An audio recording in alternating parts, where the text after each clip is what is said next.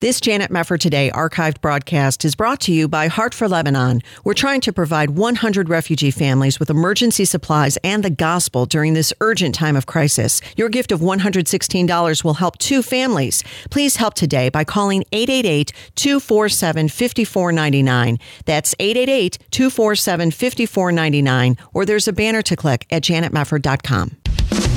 This is Janet Mefford today. Our confidence is in Christ alone. Are we going to stand with God come what may? If the Word of God says it, I believe it. And that's the way it is. And now, here is Janet Mefford. Welcome, everybody. It's great to have you here. I'm going to talk a little bit about a blog post that I have put up at janetmefford.com. You can read it for yourself. It's a little bit on the lengthy side, but it really, I think, is worth your time to go through because in reading Whittaker Chambers' famous book, Witness, which I'm sure many of you have read as well, it dawned on me that his discussion of two faiths is very pertinent to where we are now. Now, you may have already veered off here and said, What are you talking about? Whittaker Chambers, if you don't know that name, is an ex communist, was an ex communist who wrote a very famous book called Witness. It is brilliantly written and it is extremely moving. He was a communist. He was involved with the Soviets as a spy. He was involved with a spy ring in the nation's capital. And he ended up testifying after leaving communism. He ended up revealing that Alger Hiss was a communist. And there was a whole trial against Alger Hiss. And he ended up being convicted of perjury. You can read the whole thing. It's 800 pages long, but I highly recommend it.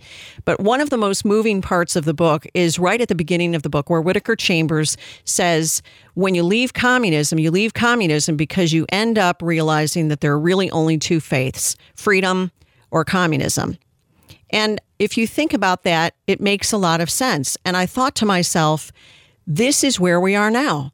And in some ways, it defines the political divide of the moment. I think there is not a Christian on earth who is biblically faithful who would not understand that what we are about at this moment in political history in the United States is about way more than a man. It's about way more than a political party. It, it is. It's about more than the think tanks or the whole sum total of a political aisle. What it's about is freedom or communism. And that's why I recommend this book to everybody.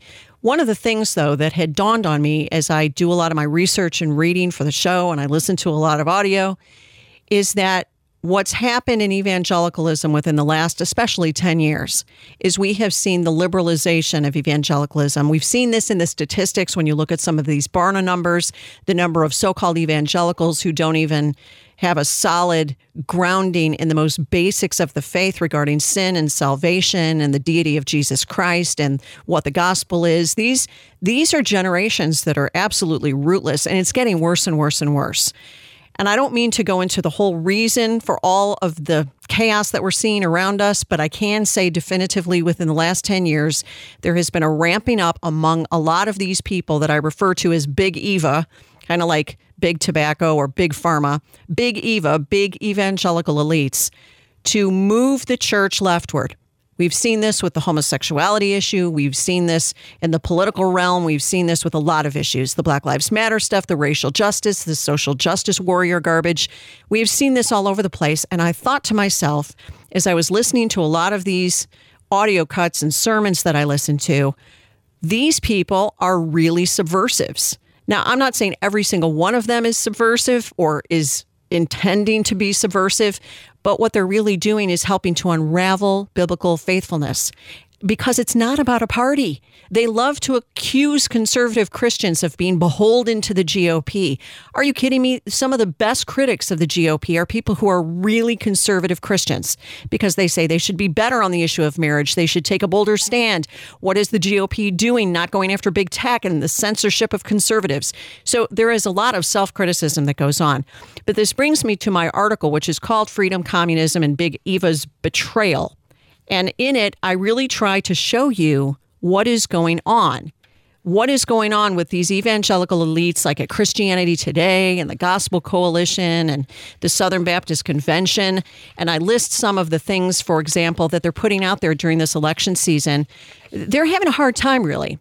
Uh, especially on the issue of abortion, there are a lot of people who will go up against these guys and say, what in the world are you doing saying that it you know you, you can go left when in fact it, it, that's the party of child murder? I don't understand. How can a christian vote for a party that is about killing children in the womb and now they have these very clever defenses. Oh, well, you need to be holistically pro life. It's not enough to just be for babies in the womb, which we certainly are, but you also have to be for immigrants and you have to be for refugees and you have to be for whatever the left is pushing, or you're not really pro life. That, that's just, I'm sorry, that's the serpent's voice. Sorry, I am for immigrants. I'm not for illegal immigration, which is going to destroy the United States. Okay? And I'm not going to apologize for that. Here's another example. We're closing our churches for the foreseeable future because there are some of these people. Andy Stanley comes to mind. I'm going to close down my church for the rest of the year because we love our neighbors. We don't want them to catch the coronavirus. Oh, and by the way, we also publicly marched in large crowds during the early days of the church shutdowns to support Black Lives Matter. That's people like David Platt, people like Thabiti Anyabwile from the Gospel Coalition, those guys. So that's one of their lines. Another one's uh, another one is this: Christians who vote for Republicans are basically a bunch of crazy QAnon supporters. Really? They're all crazy QAnon supporters. And here's another one: You're not loving Jesus or your neighbor if you assert your rights as a free American citizen. Why is that problematic? They are now pushing the talking points that if you are concerned about your religious freedom, if you are concerned about your freedom of speech, if you are concerned about the ongoing freedoms that you enjoy as an American citizen, that somehow you are being unfaithful to Jesus. They don't come out and say it that strongly, but they say it.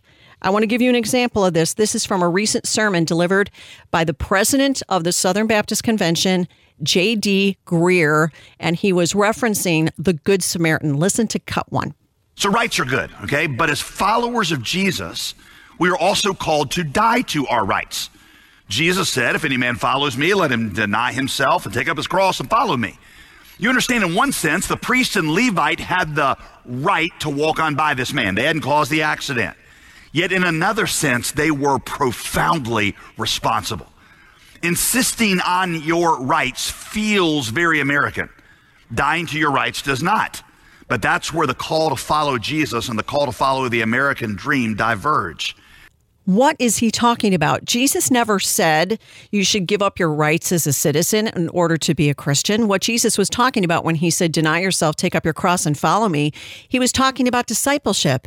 That you need to turn from your sin, you need to turn from your love of the world and your love of all the things of the world and follow me, and I will make you fishers of men. He wasn't talking about giving up your citizens' rights. And, and obviously, what was going on during Jesus' day in that context is not commensurate with what's going on in the United States right now. But a lot of people will walk away from that particular portion of the sermon and say, wow, so I guess it's pretty selfish of me to want to retain my rights as an American. I mean, I'm not really being selfless enough and I'm not really loving my neighbor. Do you see how insidious this is? This is ridiculous. Now, listen to what else he had to say in the same sermon. This is cut two. It was a radical, unpopular message in Jesus' day, just as it is in ours.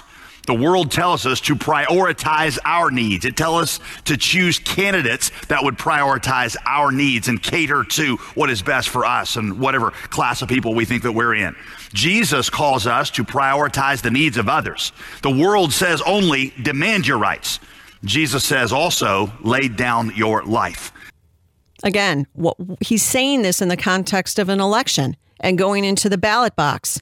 That's what it's about. He actually said during the course of that same sermon, I'll read it to you. As Christians, when we go to the ballot box, we ought to be thinking not just about our own rights. We ought to make decisions based on what helps others, not just what helps us. We should have no tolerance for statements or politics that denigrate or harm these groups. Who's he referring to? Immigrants, as he says well, illegal aliens is what he's talking about. And he tries to go back to Deuteronomy chapter 10, take out the word sojourner, and tell his congregation, you have a responsibility and a command from God to take care of the sojourner. Never mind that they rip these context, these passages in the Old Testament out of context and try to reinterpret them to mean something that they absolutely did not mean. These people are really problematic. And when we come back, I'm going to give you some more examples of it. Are these evangelical elites on the side of freedom? Or by the way they talk and act, are they really wanting communism to win? Because the differences are that stark this election season. We're going to come back. Stay with us.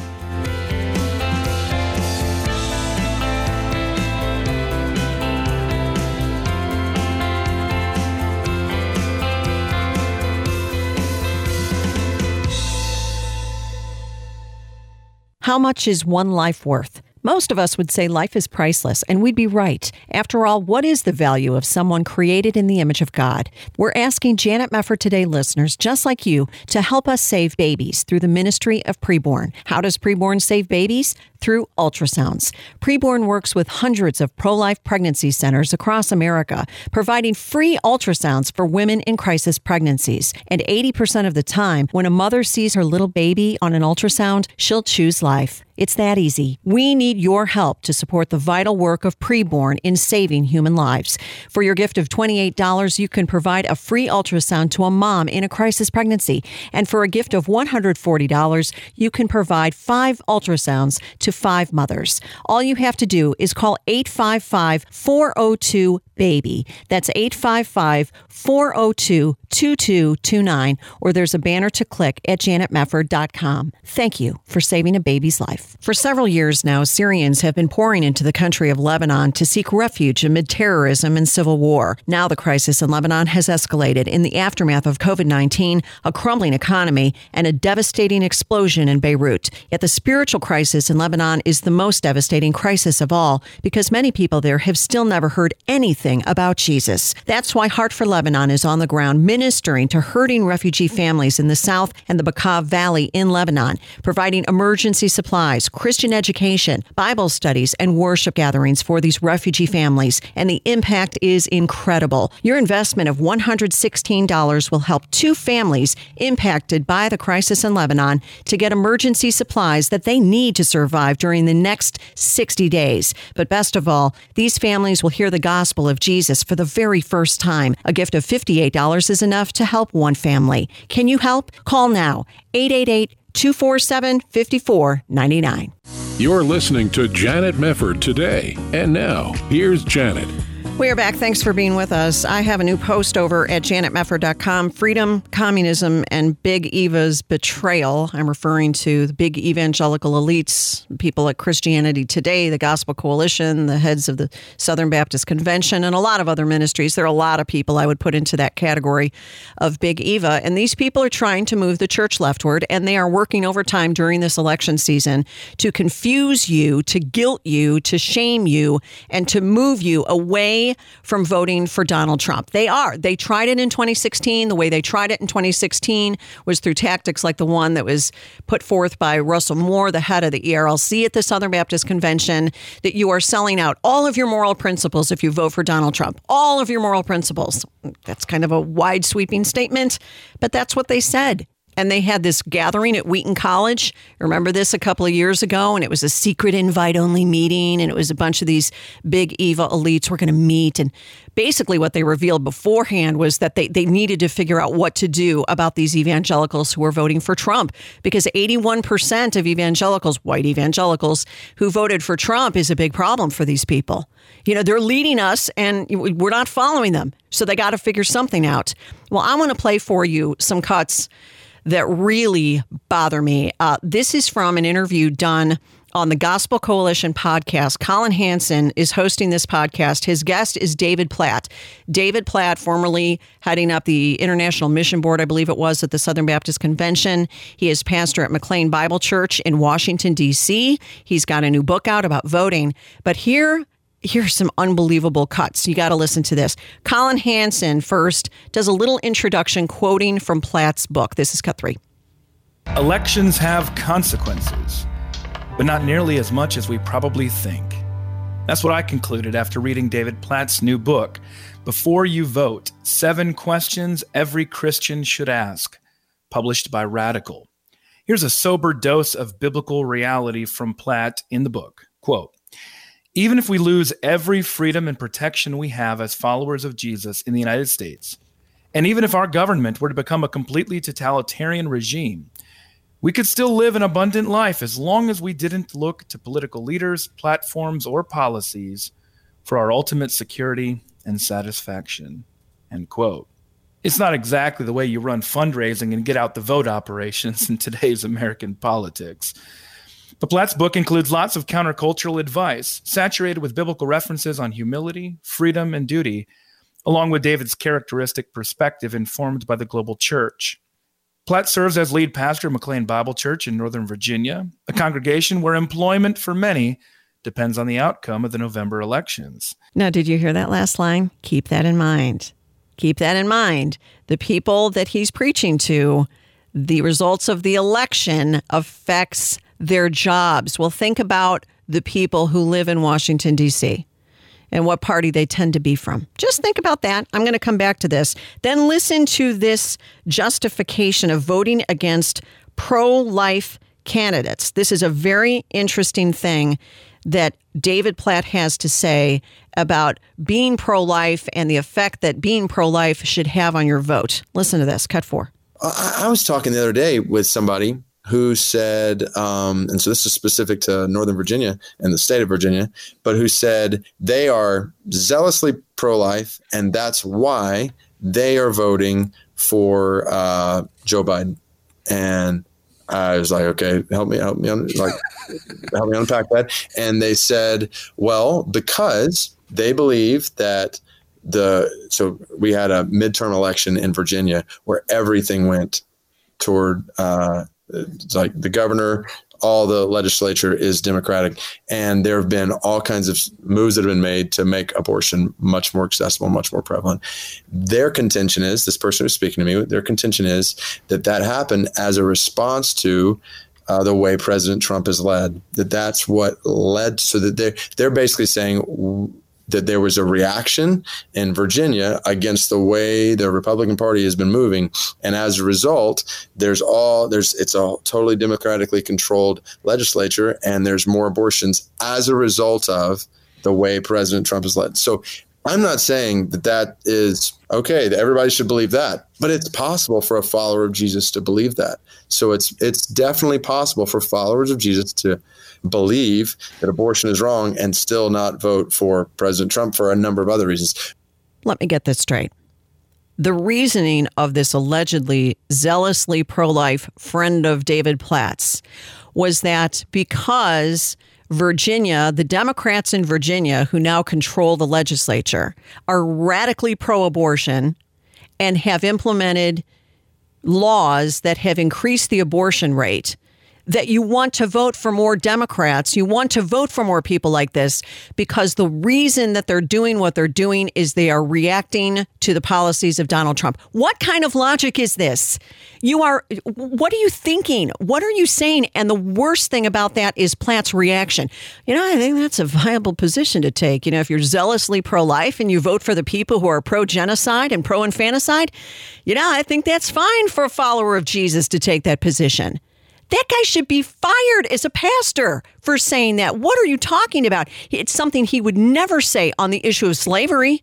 He's got his pet issues. He was the one that was out marching with Black Lives Matter during the church shutdowns. So I'm sure he would never say anything about slavery that was that insane. What is he doing saying he's pro life and then making an excuse for some numbskull who says, gee, I hate abortion, which is why I'm going to vote for the party of abortion? That makes total sense and doesn't get any rebuke from the pastor, so far as we know. What about biblical marriage? Now, Collin Hansen asked Is there any current political issue where you don't see any room for Christians to disagree on either goals or strategies? Here's cut five. Everything we do as Christians should be focused on promoting a, a biblical view of marriage. At the same time, so not like pulling back from that. Like it's it's rare that we get to vote and it's just crystal clear. Do you believe marriage is this or that? There's often 10 other issues. So that's one of the things I walk through in the book. There's there's so many other issues that you start dealing with competing injustices and you start realize, okay, this person, this candidate is going to promote biblical marriage, but they're not going to do this over here, which I, I think would be helpful. And this candidate over here is going to do that, but not going to do this. And then that's where you start to weigh those decisions. I just, I think the way our elections work, especially in a two party system where you have two choices, it's not going to be that clear cut in the kind of elections that we do. In conversations about marriage, about sexuality, about abortion, and uh, strategies for how to go about that, I think that is where strategies is definitely going to get more nuanced and maybe variable because uh, you can have the same end, but the means to get there, you might think this is wiser or that is wiser. Unbelievable. Absolutely unbelievable. This guy can nuance everything when it has to do with what is morally right. Stand for biblical marriage. Well, I would vote for the guy who is for biblical marriage, but you know, maybe I don't like the other 10 things he stands for. Tell me, David Platt, somebody who has the guts and the conviction to stand up against so called homosexual non marriage what would be the 10 things you disagree with that he would stand for? Because that's just a conservative position and it's a hard position to take nowadays because you're going to get crucified for talking about it, at least rhetorically speaking. He won't say. But I mean, you know, you got to be nuanced. I don't really think, you know, marriage is an issue that Christians should have to, you know, get rid of their disagreement on. I mean, I think there, there, there's room for people on both sides. Unbelievable. Then Hansen brings up the issue of President Trump visiting Platt's church. Do you remember that? And I guess he only had a couple of minutes' notice before Trump arrived. He got a lot of criticism from the liberals for letting Trump come to his church. So Hansen asked, given the same scenario again, would you make the same decision to let President Trump come? This was the reaction from David Platt. Cut six. well, well played on on final question. I don't know exactly what I do. I, I, as best as I can tell, yeah, hope I was following the leadership of the Spirit in that moment.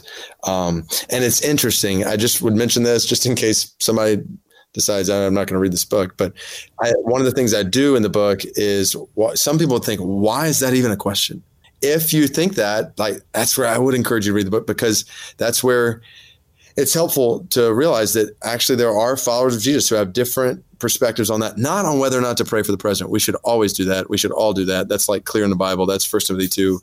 Yeah. Again, that was surprising. People thought I was saying maybe sh- we shouldn't pray for the president. Like, no, of course we should. We should pray publicly for the president in the church.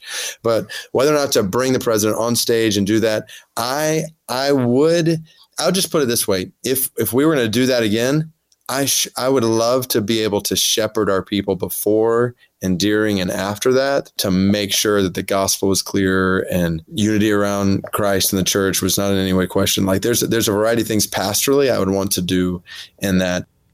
What in the world is he talking about? That was the biggest nothing burger I've ever heard coming from a pastor's mouth on a podcast. And that's saying a lot. He said nothing. He was babbling. Would you have Trump back to your church if given the same chance again? Well, you know, blah, blah, blah, blah, blah. Oh, by the way, I would uh, shepherd my congregation in advance to show them the gospel. What does that mean? What is that? We know what the answer is. Going back to that first cut that I played, he has a lot of people in his congregation whose jobs depend on the next election. Code, the Democrat better win.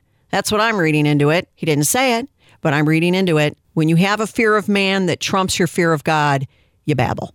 When you have clear biblical conviction, you speak the truth.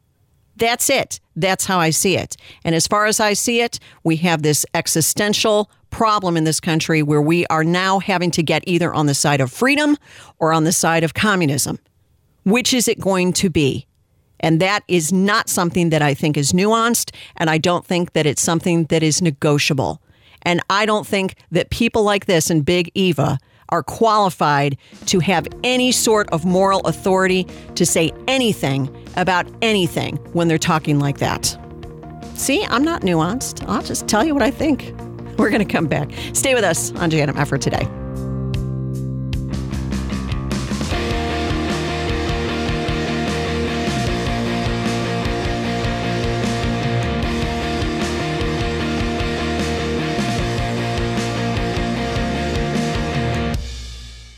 This Janet Mefford Today archived broadcast is brought to you by Heart for Lebanon. We're trying to provide 100 refugee families with emergency supplies and the gospel during this urgent time of crisis. Your gift of $116 will help two families. Please help today by calling 888 247 5499. That's 888 247 5499, or there's a banner to click at janetmefford.com. You're listening to Janet Mefford today. And now, here's your host, Janet Mefford. Welcome back. For many years now, women have been indoctrinated into believing that sex is a choice and therefore so is a baby. And if you get pregnant, it's your body and your decision whether or not to get an abortion. Of course, we know that the legality of abortion has nothing to do with the morality or even the reality of abortion. That's a child in your womb, and children are a gift from God. But there is a unique form of pain when you are a woman who has had an abortion and then you realize that abortion is the taking of a human life. Is there hope and healing afterward? Michelle Shelfer with Prepare a Room Ministries joins us today with a message of hope for those who have been hurt by abortion. She's an artist and also author of the book we'll be talking about called Prepare a Room, A Path to Peace and Healing for Those Hurt by Abortion. Michelle, thank you so much for being with us. How are you? I'm just great. I'm so honored to be with you today, Janet. Oh, it's great to have you here. And I, I think all of these sorts of discussions when you're dealing with somebody's pain and suffering and regret are made more powerful when the person offering the advice knows exactly what you've been through. And that, that's true of you. Can you talk a little bit about your story, your experience with abortion, and how it was that the Lord brought you around on the issue? Yes, I'd be happy to do that because I, just before I get to my personal story, I'm just becoming more and more convinced as this book is becoming um, something that's talked about that there are so many women, mostly women, men too, but mostly women out there who are silently suffering, just as you explained. This is a very unique kind of pain that uh, right now, because of the monopoly on the airwaves of the pro choice message, there's just no open door to talk about it. And so a lot of people are walking around carrying a lot of shame and grief yeah. with nowhere to go with those feelings. Right. So I'm, I'm happy to tell my story. I, I was raised in a secular home. I was encouraged in every way to explore my creativity. My parents were artists, and uh, they were bohemians. They lived a really out there alternative lifestyle, and they trained me in that and trained me as an artist to think creatively. But a large part of that was the idea that I was also encouraged to explore my sexuality and my sexual freedom. Hmm. And I did that with very little restraint. My parents were the type of people who just never wanted to say no to their children. They wanted to just have a very positive, creative environment.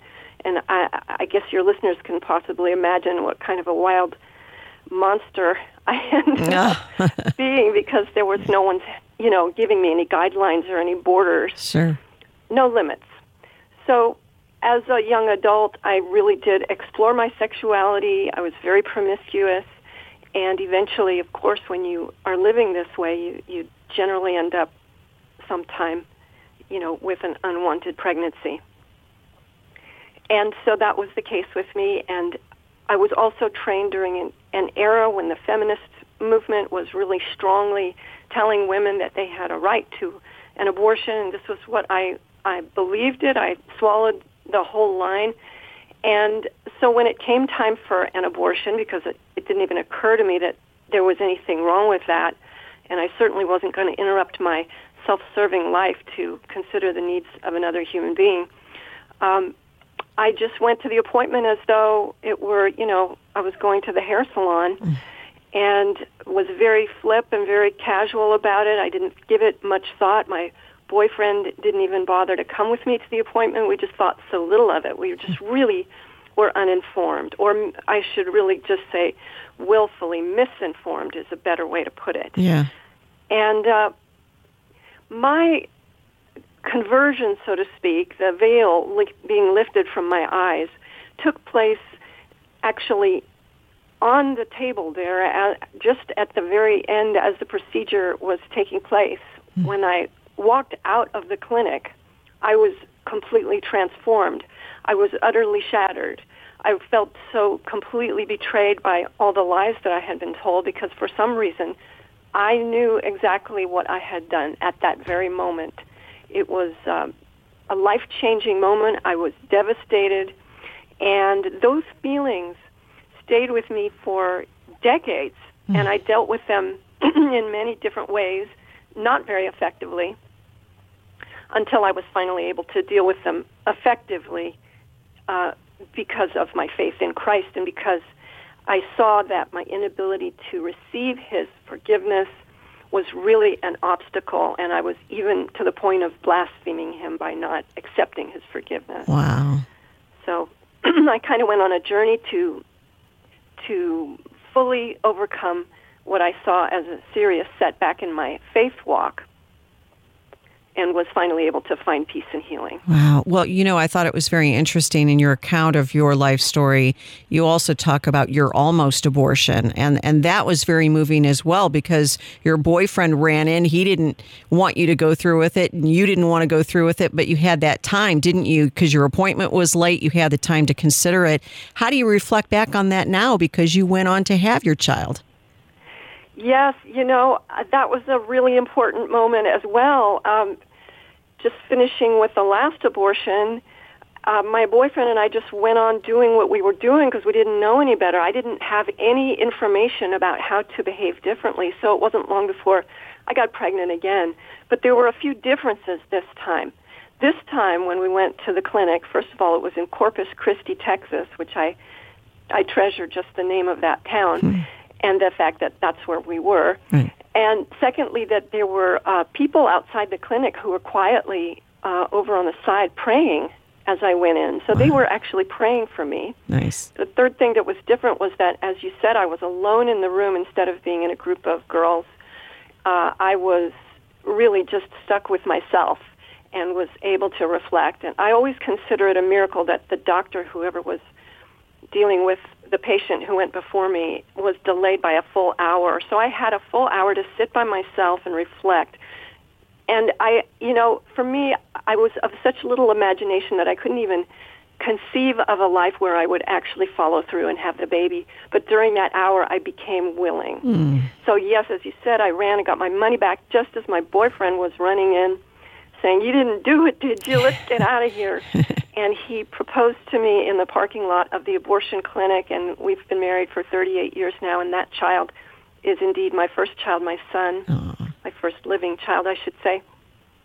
He's the father of five, and my daughter, who came three years later uh, as a, a planned child, mm. is the daughter, is, is the mother of six. He's the father of five. She's the mother of six, and so quite unlikely pair for us to be um, grandparents of 11, but so it is. That, that God, is God great. throws his blessings all over us with such love. Well, he does. Eh, how does this all connect to your putting your faith and trust in Jesus Christ? Because obviously, initially, when you were going through this whole experience, that was a completely foreign concept to you. What difference did your faith in Jesus make when it comes to how you were able to go back and find forgiveness and, and heal and let the Lord heal you from that, you know, that abortion that you went through?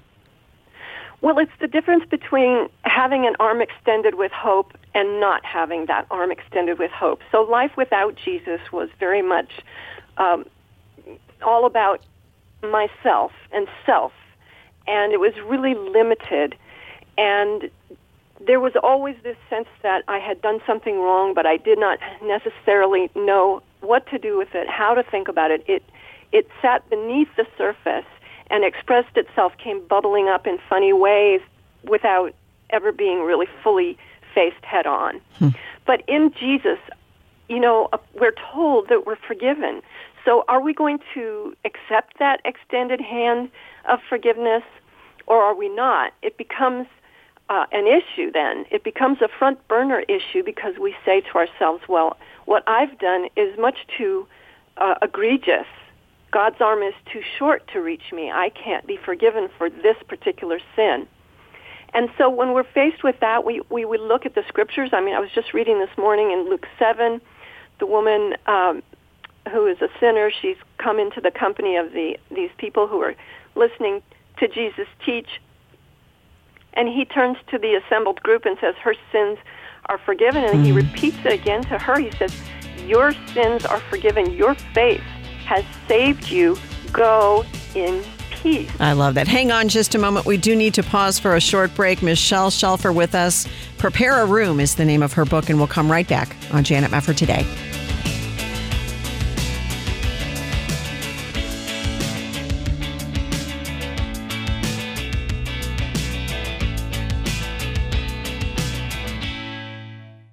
Did you know that Bibleless believers around the world are praying to receive their very own copy of God's Word? Through the ministry of Bible League International, you can send those Bibles today. Hear from Meng in Vietnam. If they don't have Bible, how they can find the truth? Because the Bible like a map to bring them to find the truth. And many people they are really uh, hungry for the Word of God, and then they need the Bible. Nepo is a pastor in Ghana praying for Bibles for former Muslim radicals now following Christ. Anna was forced into an arranged marriage to an abusive atheist in Albania, but her godly witness changed his heart, and now he needs a Bible.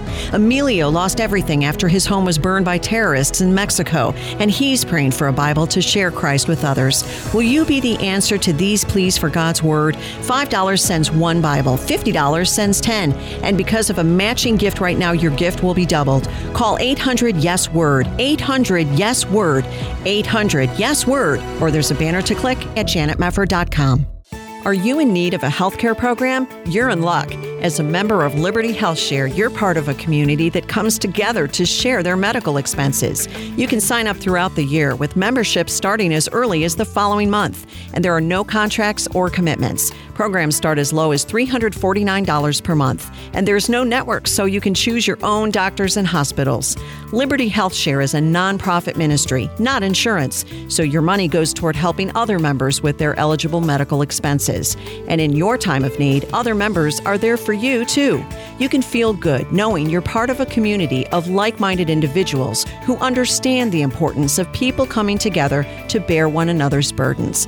Find out more at libertyhealthshare.org slash JMT. That's libertyhealthshare.org slash JMT. Or call now 855 565 2561.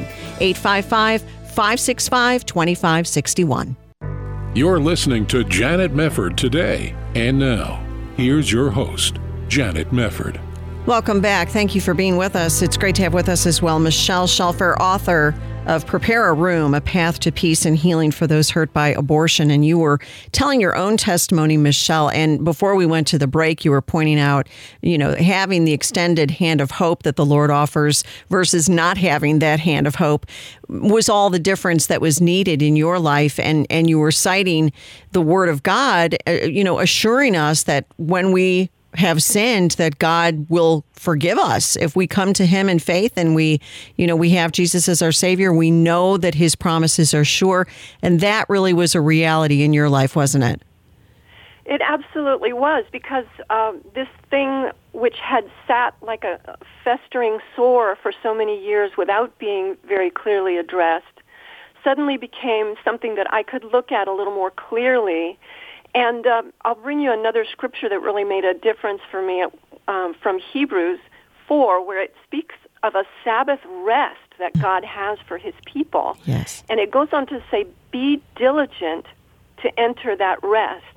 So I really had a responsibility to find that rest and to find that forgiveness and to uh, examine why, why can't I allow Jesus to do what he's already done in my life and allow him to forgive me.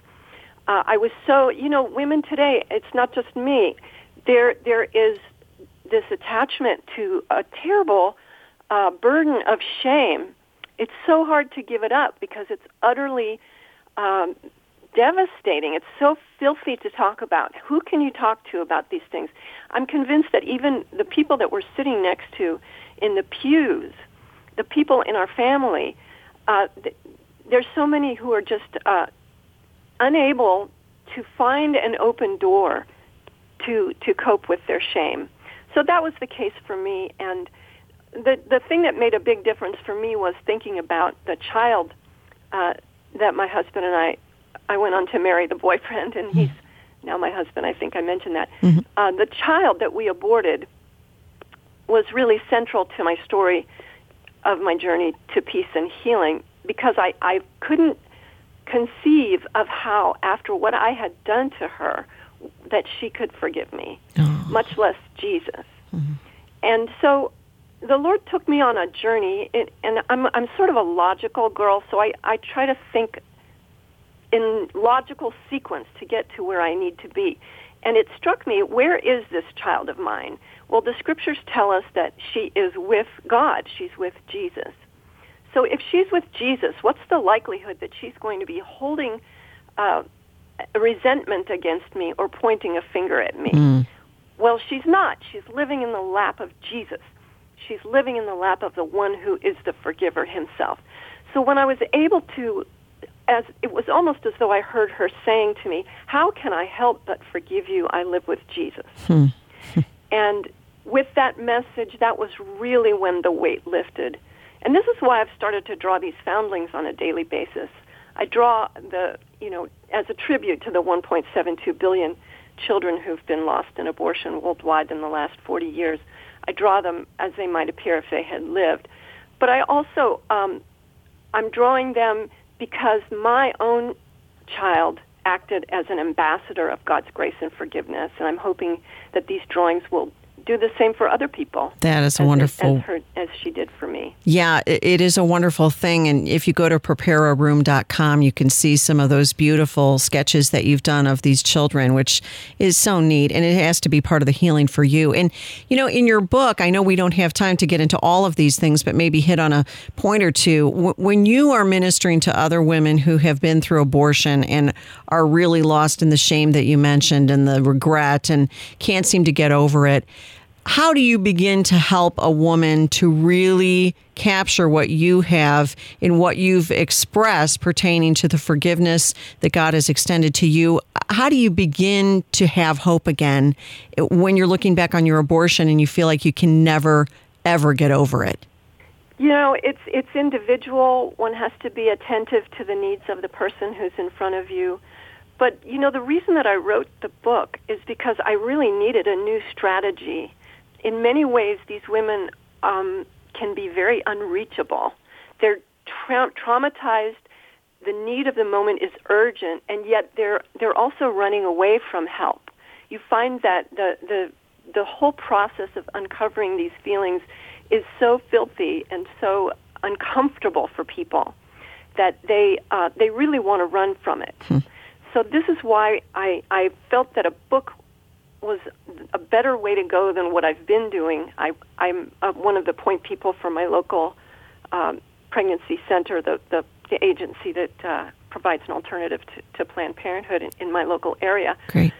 And, uh, well, basically, what the book does, and the reason it's called Prepare a Room, is it's, it's really inviting you to make a place in your life for this to become a front burner issue rather than burying it, rather than pushing it down, rather than minimizing it, rather than listening to the voices in your life which say, well, you don't even have a reason to be hurt by abortion because abortion, what's wrong with abortion? So there, obviously, we can't confess to any post-abortion trauma because that brings scrutiny to the morality behind abortion. Right. And there are many voices that's, that one will be hearing in society that will tell you that you don't even have – a cause or a reason or a basis to feel that pain.